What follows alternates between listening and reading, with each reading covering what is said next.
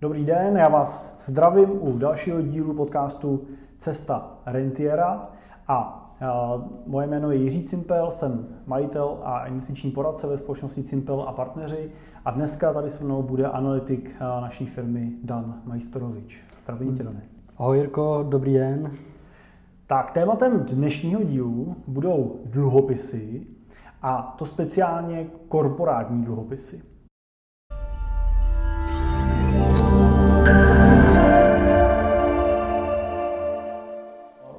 Začnu takovou zajímavostí a to je to, že ve světě se už dneska obchoduje přes 15 bilionů dolarů, to je 15 tisíc miliard dolarů v dluhopisech, který mají takzvanou zápornou sazbu. A to skutečně neznamená nic jiného, než eh, že když půjčíte tomuto tomu státu, týká se to z většiny státních dluhopisů, tak eh, ten stát vám na konci vrátí reálně míň, než jste mu půjčili. Půjčíte mu milion korun a na konci vám po 10, 15, 20, někde dokonce 30 letech místo milionu vrátí třeba 980 eh, tisíc. Což samozřejmě ale za 30 let bude mít úplně jinou hodnotu, než má dneska. Možná se vám to zdá postavený na hlavu, ale bohužel taková je realita. Jenom pro zajímavost řeknu, že tyhle ty cený papíry, tyhle ty dluhopisy eh, z velké části nakupují hlavně instituce, které prostě dluhopisy kupovat musí. Nejčastěji jsou to různé pojišťovny, eh, stavební spořitelny, banky, penzijní fondy, který prostě musí nakupovat už ze svého statutu eh, dluhopisy státní a nemají tak třeba na výběr a musí kupovat na ten typ dluhopisů. Pravděpodobně vy, jako běžný investor, byste nepůjčili na 30 let žádnému státu peníze s výhledem toho, že vám za těch 30 let vrátí míň, než jste mu půjčili. Jenom pro zajímavost taky ještě řeknu, že existuje dokonce už i případ, kdy jedna dánská banka poskytuje svým klientům hypotéky, eh, který mají zápornou sazbu. To znamená, reálně jim eh, ty bance, ty klienti vrátí míň, než si půjčili. To už by asi pro nás jako drobní investory bylo zajímavý. Bohužel žádná česká banka takovouhle úrokovou sazbu zatím neposkytuje. Uvidíme, co bude dál. Nicméně dneska se chceme zabývat eh, tématem ne státních dluhopisů, ale tématem firmních dluhopisů, takzvaných korporátních dluhopisů, kterých je na českém trhu teď opravdu jak hub po dešti. Je to daný tím, že regulace na tom českém trhu umožňuje i malým firmičkám, SROčkům, malým akciovým společnostem vydávat si vlastní firmní dluhopisy a půjčovat si tak peníze ne od banky, ale půjčovat si peníze i od vlastně drobných investorů. Na tom by možná nebylo nic špatného, kdyby samozřejmě s typickou českou náturou se nevyrojily na tom trhu obrovské množství firmiček, které jsou v reálném, jako v reálném pohledu spíš černou dírou, do které ty peníze nasypete a už je nikdy zpátky nedostanete. A odhaduje se, eh, že takovýchhle dluhopisů na tom českém trhu je víc než 60 až 70% těch, který jsou vydaný. Takže tohoto toho hlediska máte přibližně 70% šanci, že o všechny svoje peníze, které do takového dluhopisu vložíte, takže o všechny svoje peníze přijdete. Je to vlastně důvod, proč my se vlastně tímhle tím tématem jako, in, jako investice nezabýváme, nevkládáme, nedoporučujeme jako investici našich klientů investovat do těchto těch firmních dluhopisů právě z toho důvodu, že to riziko je enormní. Často jsou, to, často jsou to peníze opravdu relativně konzervativních investorů, který končí v těchto produktech. Dane, máš tomu nějakou svoji zkušenost z praxe? Obrací se na nás klienti, na tebe klienti s dotazama na korporátní dluhopisy? Určitě obrací a sám jsem mi posílal nedávno jeden takový dotaz právě od tvého klienta. A to je možná tou zajímavostí. To, co jsi říkal, tak základním principem dluhopisu, tak je taková ta konzervativní myšlenka. Já někomu půjčím peníze a on mi vrátí peníze a dá mi k tomu něco navíc. To by bylo ideální. Dneska jsme v době, kdy jsou velmi nízké sazby U těch velmi konzervativních dluhopisů, které jsou třeba vládní a máš, měla by vysoká jistota, že se ti ty peníze vrátí, tak to úročení je vlastně záporný. To znamená, tak jak si říkal, úplně se tě to nevyplatí, nebo je to na hlavu to dělat jako z pozice investora. A proto klienti mají potom tendence hledat jiné alternativy, které jsou většinou rizikovější. Sice nabízí ten vyšší výnos, ale je zde mnohem vyšší riziko toho, že o ty peníze přijdou. A zrovna nedávno jsem řešil právě dotaz klienta, který si koupil dluhopis eh, firmy Zoot. Bylo to relativně nedávno téma, o kterém se hodně mluvilo v médiích. A poslal mi k tomu i dokumentaci, která byla vlastně spojená, spojená s tím, že ten zůd není schopen platit ty své závazky vůči těm investorům. To znamená, není schopen splácet jim ty dlužní částky. A e, do, dodal vlastně dokumenty, které byly spojeny s nějakou změnou struktury té společnosti. A když jsem ty dokumenty prošel, tak e, z toho vyplývalo, že vlastně ten klient bude rád, když dostane na zpátek aspoň 10%. Pokud na ty dokumenty přistoupí. Pokud ne, tak může a nemusí dostat víc, ale pravděpodobně to nedopadne. No to a, je... to se, a to se vyplatí, že jo? A to se vyplatí. Tam je, je vlastně dobrý říct, že uh, u těch uh, státních dluhopisů, které jsou vydávané s tím záporným kuponem, tak opravdu ty státy dneska spolehají na to, že je prostě spousta těch institucionálních investorů právě z podoby těch penzijních fondů a stavebních spořitelen, který prostě si ten jejich dluhopis koupit musí. A koupí si ho, i když bude s záporným úrokem půl procenta nebo bude záporným úrokem 1%. Když to u těch firmních dluhopisů samozřejmě tam to tak není, ten firmní dluhopis si koupit nemusíte a i ve skutečnosti řeknu, že do těch malých českých státních dluhopisů reálně žádný institucionální investoři neinvestují. Žádná banka, žádný penzijní fond, žádná spořitelna si nekoupí do svého portfolia dluhopis eh, českého SROčka, který, a teď vám dám konkrétní příklad, eh, skutečně existuje 6 měsíců, vydalo dluhopisy za 30 milionů korun, jednateli toho SROčka a zakladateli eh, je 21, 21 let a jejich business model eh, je eh, napsaný na jedné A4 a s velkou vizí a s velkou vidinou toho, že to bude jednoho dne globální biznis. Tak do takového SROčka by pravděpodobně neinvestoval nikdo, pokud by jste měli ty informace poskládané na talíři tímhle způsobem.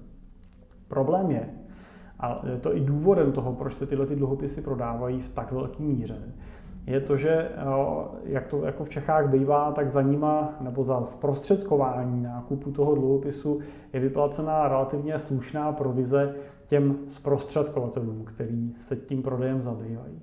No a pak už samozřejmě je to spíš jenom otázka osobnosti toho daného prodejce, eh, který k vám s tím dluhopisem přichází, jeho šarmu a schopnosti zaujmout a příběhu, který dokáže vlastně eh, vyplodit, vymyslet, který za tím, eh, za tím daným dluhopisem stojí. A bohužel pak ten fakt je to, že tenhle příběh spolu s velmi často celkem atraktivním výnosem 7, 8, 9, 10% ročně tak tyhle dva důvody stojí za tím, proč do těch dluhopisů teče tak velké množství peněz, velmi často po malých částkách a velmi často od lidí, který, pro který jsou to často životní úspory, je to jejich veškerý finanční majetek, který mají třeba na důchod a tak dále. A je to velmi nebezpečná, velmi nebezpečná situace, nebezpečná investice. To je reálně skutečně většina těch dluhopisů splacených nebude. Ale v době, kdy na spořícím účtu dostanete 1% zhodnocení a vedle toho vám někdo nabídne 7-8% garantovaného v úvozovkách výnosu, tak eh, pro spoustu lidí je to velmi jako těžce odolatelná nabídka, pokud je podpořená tím sexy, eh, atraktivním příběhem o tom, jak eh, je to s jistotou, jak je to zajištěný a jak tam není žádný riziko toho, že by došlo někdy k nějakému úpadku toho daného dluhopisu, toho daného ceného papíru. Možná se Dane zeptám, jak to vidíš ty třeba, jestli takový dluhopis do toho portfolia nepatří nikdy, nebo v jakém případě by si třeba takovou investici klientovi schválil, nebo v jakém případě by si ti zdála rozumná. A teď teda vynechám to SROčko, co jsem popsal. Hmm. Nemyslím tím to SROčko s tím 20-letým jednatelem, co to založil předevčírem, ale, ale řekněme investici nebo půjčku nějaký společnosti, která přece jenom už na tom trhu je delší dobu a nějakým způsobem se rozvíjí. Teď s okolností třeba Rohlík zrovna vydával hmm. před před nějakým časem velkou emisi dluhopisů, tak eh, pokud by se jednalo o nějakou takovouhle firmu, která skutečně má hospodářské výsledovky, má nějaké rozvahy, můžeme tam vidět, že má za sebou 4-5 eh, let historii, má nějaký základní mění a tak dále, tak v jakém případě, jakým poměrem třeba bys takovou investici doporučil? Eh, tam bych se vždycky řídil tím pravidlem, že by to měly být peníze, kterými až tak jako netrápí, když o ně přijdu. Vždycky bych měl počítat s tím, že se nejedná o konzervativní investici, ale rizikovou investici. Dokonce bych si trochu říct velmi rizikovou investici, kde ten přístup by i tomu měl odpovídat. To znamená, měl by do toho vložit maximálně třeba 10 do 15% celkového portfolia, u kterých mi vlastně netrápí, že o ně přijdu, kdyby náhodou ta situace nastala. A je velká pravděpodobnost, že nastane. A i v tomto případě bych hodně vybíral, který z těch rizikových dluhopisů si vyberu. Jo, to znamená, mělo by, mělo by to splnit nějaký kritéria, nějaké očekávání, uh, nějakých ukazatelů, který si zvolím. To znamená, uh, potřebuji, aby byla vidět eh, nějaký účetnictví té firmy. Potřebuji vidět nějakou historii toho účetnictví. Nestačí mi prostě jeden rok, ale potřebuji vidět aspoň dva, tři roky, aby byl schopný zhodnotit, jak se té firmě daří. Zajímá mi nejenom krásný leták a krásná vizitka prodejce, to samozřejmě bude typický znak všech těchto z těch eh, korporátních dluhopisů, že vám to ukážou na krásném křídovém papíře, ukážou vám krásnou vizitku, krásný příběh zatím, jak říkal Jirka, a eh, garantované zhodnocení. Eh, ty lepší z nich vám nebudou garantovat 6%, budou cílit na 4%, protože jste přece konzervativní, tak nemůžete čekat tak vysoký výnos. To je zajímavý, takže dá se vlastně říct, že to není tak, že ty nejagresivnější mají největší výnos a ty nejbezpečnější ho mají nejnižší? E, přesně tak. Jo, dneska, když bych roz, rozčlenil dvě kategorie, to se mi hrozně líbilo, protože jsem slyšel v jednom podcastu uh, od Amundi, kde vlastně členili uh, ty dluhopisy na rizikový s úmyslem podvést a pouze rizikový dluhopisy bez úmyslu podvést. Jo, takže pokud se budeme bavit o těch eh, s rizikem a s úmyslem podvést, tak tam samozřejmě se můžeme potkat i s takovýhlema nekalýma praktikama, kde je jistota, že přijdete prostě o peníze a to je jenom tunel. Takže tak. i dluhopis, na kterým mi nějaká takováhle malá firmička slibuje 4%, tak. prostě není konzervativní dluhopis. Říct, ale může to být jenom dobrý marketingový tah, ano kdy prostě oni si řekli, dáme tam jenom 4%, nebo je to tak podezřelý a lidi to budou To je přesně ono. Oni, oni, oni si moc dobře uvědomují, že eh, kolikrát ty klienti jsou velmi podezřívaví, konzervativní a dávají si pozor a pak, když takovýhle klient vidí vysoký výnos, tak automaticky eh, mu na ten nos eh, zacrnká, že tady je něco špatně. Tak hmm. oni si tuto uvědomují a jsou schopni toho využít potom proti nám. Bohužel i tohle se děje. Jo. Takže říká, že ten poměr by měl být tak eh, do 15% v tom portfoliu. Já myslím, že je maximální hraniční hodnota. Jo. Já bych tomu možná ještě doplnil, že eh, i těch 15%, pokud samozřejmě to portfolio vám to velikostně umožňuje, by mělo být rozdělený mezi větší množství těch dluhopisů, což už můžeme v podstatě říct, že pokud máte k dispozici 1 milion korun, a měli byste z toho vzít 10-15%, tak se jedná o 100, 150 tisíc korun a budete to těžko rozdílovat mezi třeba 5-6 dluhopisů, museli byste kupovat po 20 tisících, 30 tisících dluhopisy, což už je otázka, jestli vůbec má smysl takovou věc řešit. Takže bych i v případě těch korporátních dluhopisů o investici do nich uvažoval, až pokud vaše portfolio opravdu je ve velikosti třeba 10 milionů korun a, a můžete si dovolit prostě na ně vymezit třeba milion korun. Pokud je tam za každou cenu chcete mít, tak určitě jich tam nedávejte víc než milion a půl a i ten rozdělte mezi větší počet těch emisí a různých firm a firmiček, tak aby v případě úpadku jedný z nich nedošlo k tomu přijaté o velkou část těch peněz. Přesně tak, s tím úplně souhlasím a ta diverzifikace by tam měla být jako u každé jiné investice. Já bych možná uvedl ještě k těm dluhopisům, jo, že ono v podstatě to je velmi podobné, jako kdybych investoval do akcí té společnosti, protože vlastně pokud jim ten jejich business model nevíde, tak přijdu o všechno stejně, jako když jsem si koupil ty akcie. A tady Warren Buffett na to krásně říkal, pokud ta společnost je tak dobrá na to, abyste jí byli ochotní půjčit peníze, tak proč byste neměli koupit její akcie? Tak radši kupte její akcie, radši kupte podíl v té společnosti, než abyste jí půjčovali peníze na ten její provoz, běh nebo rozvoj. No a krásně to tady v tom případě těch korporátních dluhopisů sedí. Pokud prostě si koupíte dluhopisy té firmy ABC a, a půjčíte jí takhle milion korun, a ta firma bude se jí dařit, vyjde jí ten projekt a dopadne to všechno dobře, tak oni vám prostě za těch pět let vrátí to, co jste jim půjčili, plus třeba těch 7% úrok násobený těma sedmi lety. A vy budete samozřejmě spokojení, oni budou spokojení pokud ale byste před těma pěti lety koupili akcie té společnosti a ono se jim ten projekt podařil a vyšlo jim to podle jejich představ, tak oni dost možná zdvojnásobili, strojnásobili hodnotu té firmy za těch pět let. A pokud byste drželi jejich akcie, tak jste měli mít, mohli mít dvakrát, třikrát tolik a nejenom těch 7% krát pět let. A to je samozřejmě celkem vlastně zajímavá úvaha, srovnat si to s tou investicí, to, to půjčky toho dluhopisu, srovnat s investicí do startupu. Protože pravděpodobně většina z vás si uvědomuje, že investice do startupu je nejrizikovější investicí nebo jednou z nejrizikovějších investic na tom trhu.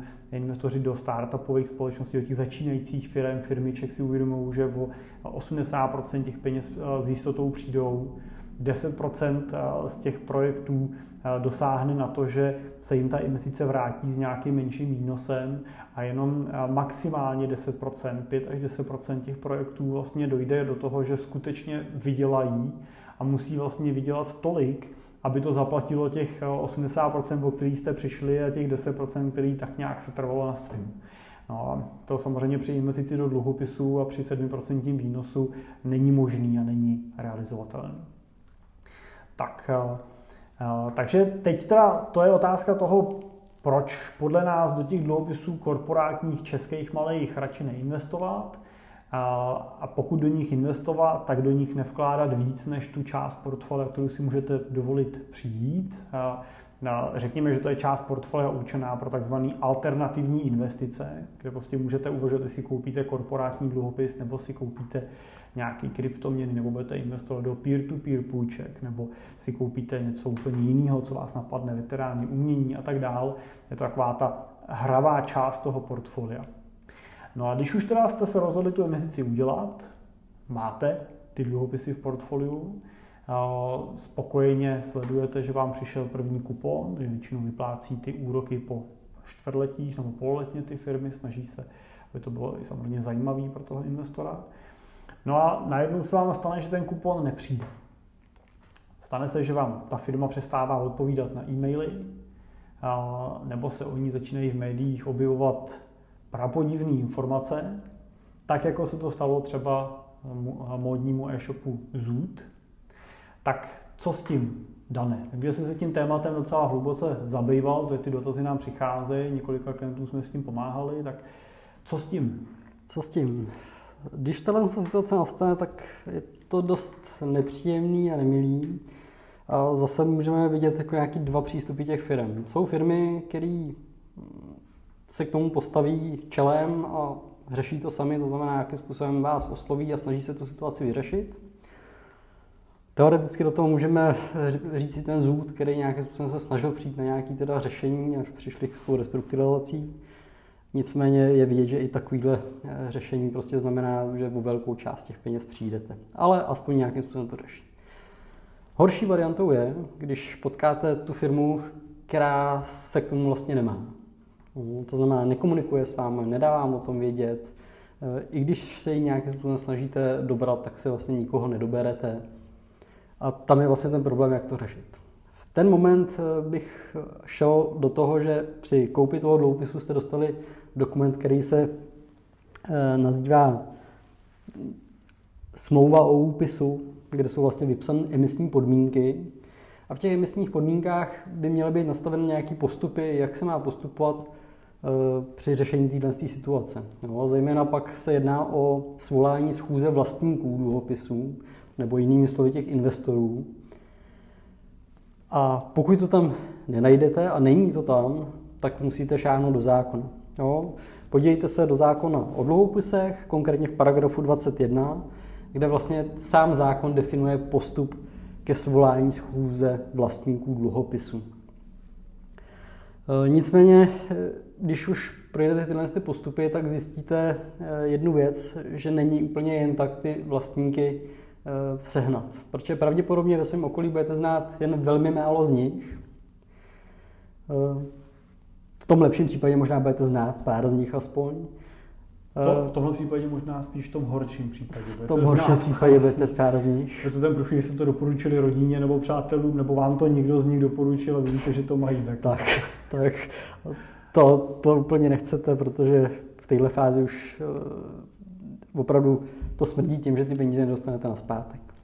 Nicméně úplně bych nezoufal, snažil bych se projít tím kolečkem podle toho zákona, vyzval bych tedy emitenta uh, formálním dopisem, aby svolal schůzi vlastníků přímo on.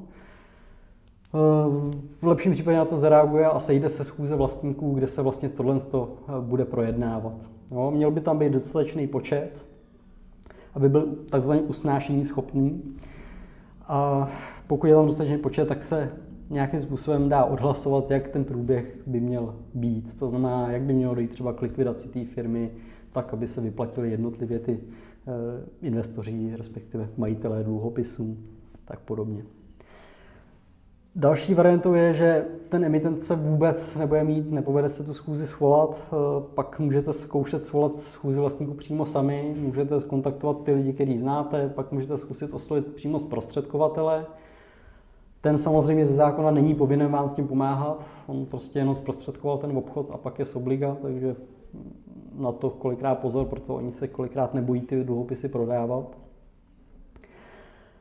A buď vám pomůže, nebo ne, eh, sehnat další majitele těch dluhopisů a seženete dostatečný počet na to schromáždění a na nějakým způsobem eh, na jednání. Nicméně, eh, i pokud tohle to nepůjde, tak už to je o tom, že můžete mít podezření o tom, že se jedná o podvod. Pokud takový podezření máte, tak je to o tom eh, ozvat se na policii České republiky anebo eh, na státní zastupitelství, kde vlastně eh, už podáte nějakým způsobem to trestní oznámení nebo návrh trestního oznámení. Jo. Policie, respektive státní zastupitelství, zahájí jednání a vyšetřování a už vás nějakým způsobem provede, co bude dál. Bohužel to znamená, že se veškeré ty jednání potáhnou dlouhou dobu, můžou tam být soudy. Mm, pravděpodobně to nebude úplně příjemný a kolikrát to znamená, že i když se dojde k nějakému řešení a ten soud už potom rozhodne i ve váš prospěch, tak velmi často ty firmy nemají eh, majetek, který teda původně třeba měli pořídit za ty peníze, které jste jim půjčili, tak ho nepořídili. A vlastně vám ani nemají z čeho zaplatit. Takže pak to samozřejmě může jít eh, do té fáze, že můžou být eh, zavřen, můžou být zavřen na několik let. A to záleží. Takže eh, to aspoň zhruba takhle a takhle bych to ukončil, co se, jak se dá jako řešit ta situace. Hmm. No, možnosti jsou, ale většinou bych se s těma penězma rozloučil. Smutná zpráva. Já bych možná řekl ještě, že eh, bych se nebál vyvíjet tlak na toho zprostředkovatele, eh, protože často zjistíte, že ten zprostředkovatel, bývají to často různí finanční poradci, eh, že zprostředkovává ty dluhopisy mimo regulaci, to znamená mimo, svoje, mimo svoji licenci. Dělá to na bázi nějaký jenom typařský smlouvy vůči tomu vůči třeba přímo tomu emitentovi toho dluhopisu nebo vůči nějaký, nějakému obchodníkovi s cenými papírama, který třeba tu emisi zastřešuje. A dělá to vlastně nezákonně, takovou distribuci. No a samozřejmě on bude, nebude chtít mít žádný popotahovačky, takže pokud budete tlačit na něj, tak se nenechte, nenechte úplně odbejt tím, že on to jenom prodal a teď už s tím nemá nic společného a bohužel to prostě neklaplo, ale pokud prostě se k vám bude stavit tímhle způsobem, tak prostě neváhejte dát podnět třeba na Českou národní banku pro přeskoumání vlastně toho daného obchodního případu a toho, jestli ten poradce sám se nedopustil nějaký vlastně trestní činnosti, že ten dluhopis vůbec nabízel. Za prvý, tím vyvinete tlak na toho poradce on bude víc motivovaný vám pomoct hledat nějaké řešení, protože on samozřejmě zná další lidi, kteří ty dluhopisy koupili a jeho prsty budou sahat dál než vaše, třeba ve struktuře té společnosti, která ty dluhopisy vydává. To je jedna věc. Druhá věc je, že ho můžete dostatečně plácnout přes prsty a tím ochránit případně další investory, který by tlačil do nějakého, nebo doporučoval by nějaký další podobný obchod. Tak to jenom, to jenom ke, kval, ke to, možnosti zkvalitňovat ten trh jako takový. No a Dané, ty si říkal ještě, že teda jsou ty dva typy těch společností, to mě zaujalo, že jsi říkal, že, ta, že jsou ty typy těch dluhopisů, které jsou rizikový s úmyslem podvíst ty kupující těch dluhopisů a pak, že jsou ty druhý dluhopisy, které jsou rizikový bez úmyslu podvíst ty investory. Tak já, jestli rozumím dobře tomu, co se tím snaží říct, tak vlastně jako investor do případných firmních dluhopisů hledám ty, které jsou rizikový, ale není tam ten úmysl podvíst. Přesně tak. Chápu to dobře. No tak pak by mě teda zajímalo, jak to vlastně poznám. Jak, jestli jde poznat, který ten dluhopis je rizikový a chce mě někdo podvíst, anebo je jenom rizikový ten dluhopis. Tak určitě to poznat jde. Jo. Možná se můžeme podívat na to, jak můžeme poznat ty s tím úmyslem podvést. Jo. Většinou právě dostanete krásnou prezentaci, krásný příběh a pravděpodobně části těm informacím ani nebudete rozumět, ale budou hezký. A bude tam velká garance ale už se nedozvíte nic moc o vlastnické struktuře té firmy, nebo bude tak uh, zmatená, že vlastně z ní nepůjde nic moc vyčíst. To, to už samo o sobě je nějaký indikátor, kdy vlastně nemám transparentní vlastnickou strukturu.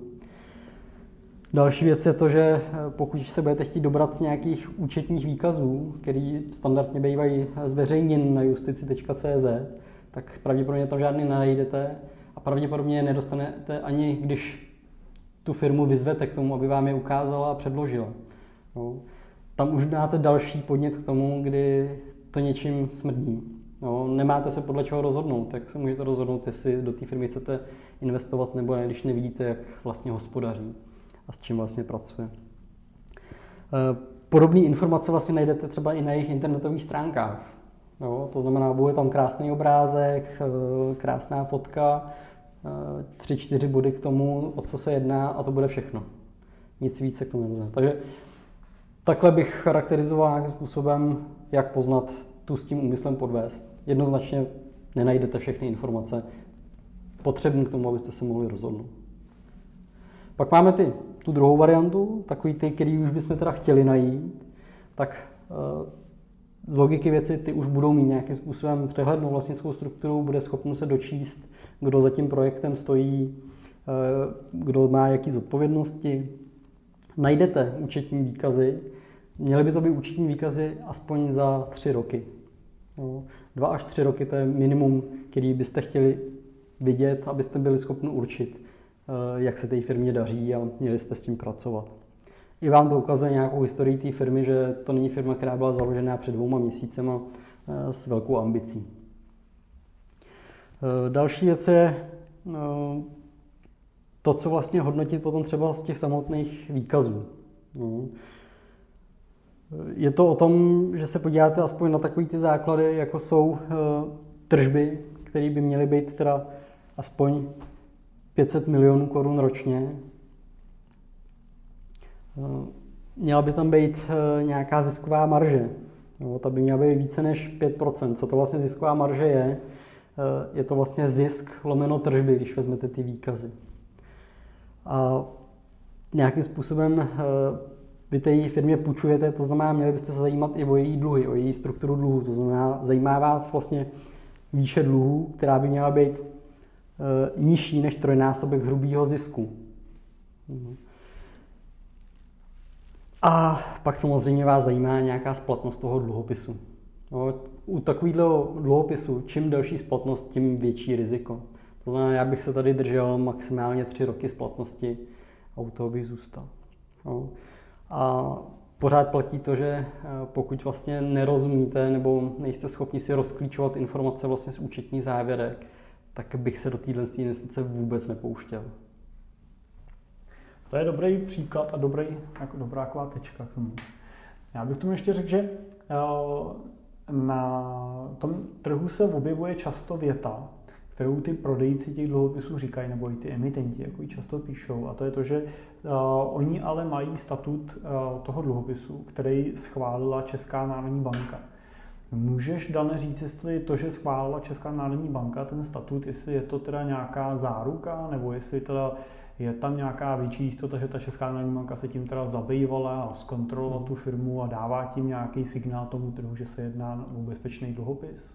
Tak já bych to možná nazval tak, že to vypadá, že to dává nějakou záruku. Bohužel to opravdu jenom vypadá, to eh, Česká národní banka neskoumá nějak platební schopnost té firmy, ani to zda, jestli, jestli je ten projekt, který ta firma financuje, je realizovatelný. To znamená, pokud ta firma tam bude mi napsáno, že se snaží se strojit nějaký stroj času nebo perpetuum mobile, tak je jí to vlastně jedno a ten statut stejně vydá. České národní bance jde jenom o to, aby ten statut Eh, splňoval formální stránku věci, to znamená, aby obsahoval to, co obsahovat má a pokud ta firma ho se píše tak, jak má vypadat, tak ona ho odsouhlasí. Takže, takže si můžu koupit uh, dluhopis se schváleným uh, statutem Českou národní bankou uh, od firmy, která třeba vyvíjí stroj času. Ano. Tak. Já bych teda z vlastní zkušeností dokonce řekl, že pokud ten obchodník, ten prodejce nebo ten emitent toho dluhopisu tím schváleným statutem Českou národní bankou eh, nějak jako argumentuje, tak eh, bych to jako zařadil možná na první místo toho podezřelého dluhopisu a dal bych ho to rychle ruce pryč. Takže to už vlastně smrdí eh, průšvihem. No, možná na závěr bych tak jenom řekl, že i na globálním trhu se obchodují firmní dluhopisy a často se označují ty emise těch dluhopisů jako takzvaný junk bonds, nebo taky se říká high yield dluhopisy. High yield znamená vysoce úročený dluhopisy, junk bond znamená v překladu prašivý dluhopisy. A jenom je dobrý uvíct na tom příkladu, že ten trh považuje za prašivý dluhopisy. Často dluhopisy firm, jako třeba jsou ČES nebo jako jsou e, Saska, teď vydává emisi dluhopisů, a to se jedná o dluhopisy, kde se pohybujete s úrokem kolem 3%. Jsou to dluhopisy velkých, často nadnárodních společností s velmi stabilním biznisem, bez velkého rizika ztráty těch prostředků z důvodu úpadku té společnosti, ale prostě z pohledu nějakého třeba kreditního rizika, z pohledu auditů těch firm a tak dále, z pohledu velikosti těch firm, trhu, na kterým se nacházejí, tak je ten globální trh považuje za prašivý, za rizikový a snaží se samozřejmě, aby ty výnosy a ty úroky, které případně přinášejí, tomu odpovídaly. Kategorii těch dluhopisů, o kterých teď se bavíme, těch malých českých, vůbec vlastně ten trh velký globální nehodnotí, neřeší, protože vlastně ty se na burze vůbec neobchodují, nenabízejí, a nemůžete ten dluhopis nějak jednoduše prodat někomu jinému, nemůžete z ní vystoupit, pokud to od vás neodkoupí ta společnost jako taková, proto do ní žádný jako velký globální investiční fondy neinvestují. Museli by se zase hledat nějaký malý lokální fond, který do něj investuje. No a tam by možná vedly moje kroky, pokud bych chtěl investovat do českých firmních dluhopisů, tak bych spíš hledal nějaký malý český fond, eh, který do takových dluhopisů investuje. A takový fondy v Čechách, eh, v Čechách jsou. A upřímně řečeno víc bych věřil schopnosti toho portfolio manažera takového fondu a ty, ten fond skutečně dobře kvalitní, nebo ten dluhopis vyhodnotit a rozhodnout si, jestli do něj budu investovat a nebo ne, tak víc bych věřil tomu portfolio manažerovi, než třeba sám sobě a svoji nějaký schopnosti ten dluhopis jeden konkrétní vyhodnotit. Samozřejmě výhoda toho fondu, že těch dluhopisů bude v tom portfoliu mít desítky a eliminuje tím riziko, že některá z těch firm, některý z těch projektů se nepodaří. A to se určitě nikdy stane i u dobře vybraných projektů. Tak, to je za nás tom asi okamžiku všechno, co jsme chtěli k dluhopisům říct. Pokud se rozhodnete do dluhopisů firmních, menších, českých investovat, tak vám přeju šťastnou ruku, dobrý výběr a určitě rozumnou alokaci portfolia, to znamená, umístěte do toho pouze tolik peněz, o který si můžete dovolit přijít v případě, že se skutečně stane to nejhorší. No a pokud hledáte jinou cestu, jak ty peníze rozložit, nebo chcete eliminovat ve svém portfoliu riziko, že by vám někde někdo zkrachoval, z toho část peněz přišli, můžete samozřejmě se obrátit i na nás, rádi vám s tím pomůžeme. Takže to je za mě všechno, já vás zdravím a přeju hezký a úspěšný den. Mě taky přeju úspěšný den.